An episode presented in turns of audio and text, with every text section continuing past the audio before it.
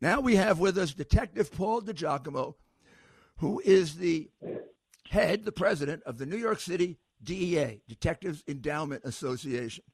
Detective DiGiacomo, welcome to the show. How are you? Really good to good to speak to you. How are you? I'm pretty angry. Uh, uh, what's this guy all about? What is, what is this? Uh, he's gonna he's gonna monitor cell phones, and we've got a 80% increase in auto theft, 70% increase in theft, 45% increase in in crime. Oh, he, this is worse than De Blasio right now. Well, you know, the, the department cell phones are, are a lifeline uh, for police officers and detectives, and it's uh, it's as important as the department radio. You know, our mayor should be asking the public for, for photos of people committing crimes, and to help detectives make the arrests, not for photos of cops on their phone while they're answering numerous alerts, wanted persons, missing persons, crimes in progress. Uh, the phones are used as, as a device to to, uh, to stop crime and to intervene in crime. And uh, we should be praising our police now when we're making more arrests now than ever before. More guns are taken off the streets now than ever before. And it's because of the, the hard work of the men and women of the NYPD. Now, if they're redeployed incorrectly, as he says, who's responsible for that? Well, it would be the the uh, the police department.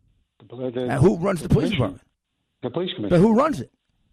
Who's in charge of it? Well, the mayor. The mayor. Yeah, you're damn right he is. I was. A couple of police commissioners didn't like it. They hated it. But we got crime down more than any mayor ever, anywhere. He's well, responsible for it. We're, we're doing our job. We're taking the guns off. You damn right are doing your job. Yeah, the criminal justice system is not working. It's broke and it's a revolving door. And until that's fixed, uh, people are going to continue to die and continue to get shot. Hey, you know, and the NYPD, Paul, the NYPD Paul, provided these phones. It's going to continue to happen until he becomes a mayor. A man. Take responsibility. If the redeployment screwed up, I'm sorry. I didn't do the deployment correctly. I'm going to change it. That's what a, a, a, mayor does, a leader. How how do, how, how do your detectives and cops how do they get the morale to work for a man who blames things on them?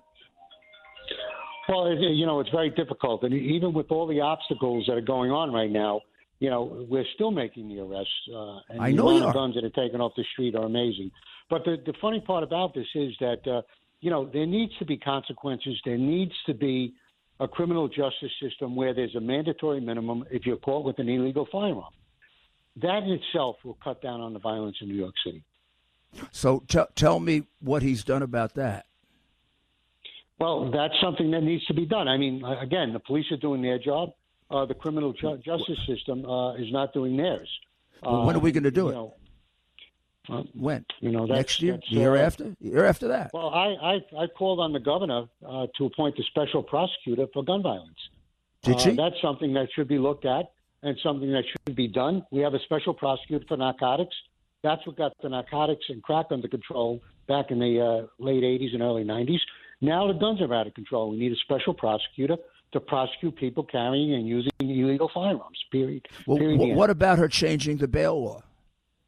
There's no, that's going to be no effect whatsoever because judges still don't have full discretion on dangerousness. Well, how about and, giving them uh, full discretion? Well, even that, because you still have the discovery laws that are backing up the court systems. Uh, why, why don't you change that? That should be changed. All of it needs to be changed to get things in the. So why doesn't he have a, a why doesn't he have an omnibus program to lower crime? I'm sorry. Why doesn't he have an omnibus program? I could write it out right now on the radio to reduce crime. An omnibus program to reduce crime. Like you go to the governor and say, Governor, this is what I want. I don't get it. I don't support you, and you don't get reelected, sweetheart. Because I'm at 68%, you're below 50, and if I campaign against you, you're gone. So you're going to get every one of these things done in a month. Or I'm going out there and I'm campaigning against you. That's what a leader does, Paul. Yeah. Well, this uh, this governor's race is going to be dependent on, on the crime. That's what's going to make or break this race. And uh, unfortunately, we haven't seen the worst of it yet. And uh, until our politicians in Albany and in the city council uh, wake up and start caring about the victims and not the criminals, uh, we're, we're going to be in a lot of trouble. Can I uh, disagree one, one little bit? Sure. Until our mayor wakes up, they won't. Until he grows a pair of cojones, ain't going to happen. It, it, wouldn't have happened uh, uh, by magic with me. You think a Democratic legislator would have cha- changed the laws so I could have reduced crime by 65% if I didn't go break their you know what? Yeah. If I, I weren't a, a Reagan or or, or, or, I remember those crazy days, uh, 2000. Yeah, but nothing nothing was going to stand in the way of my saving my people. Not some Democratic politicians. Well, Paul, thank you. And thank you for taking care of your people. And every time I see them, you know what I tell them? I'm praying for you. I'm praying for you. I feel so sorry for you because you got the toughest job in America right now. Absolutely. God bless them. Absolutely. And God bless you. Well, and keep them safe, I please. appreciate the prayers. Thank you. Please keep them safe. Th- those people he represents are the difference between this city surviving and this city going down. Right now, as of this minute, it's going down fast. I don't know if you appreciate what a 45% increase in crime is in three months under a law and order con man mayor.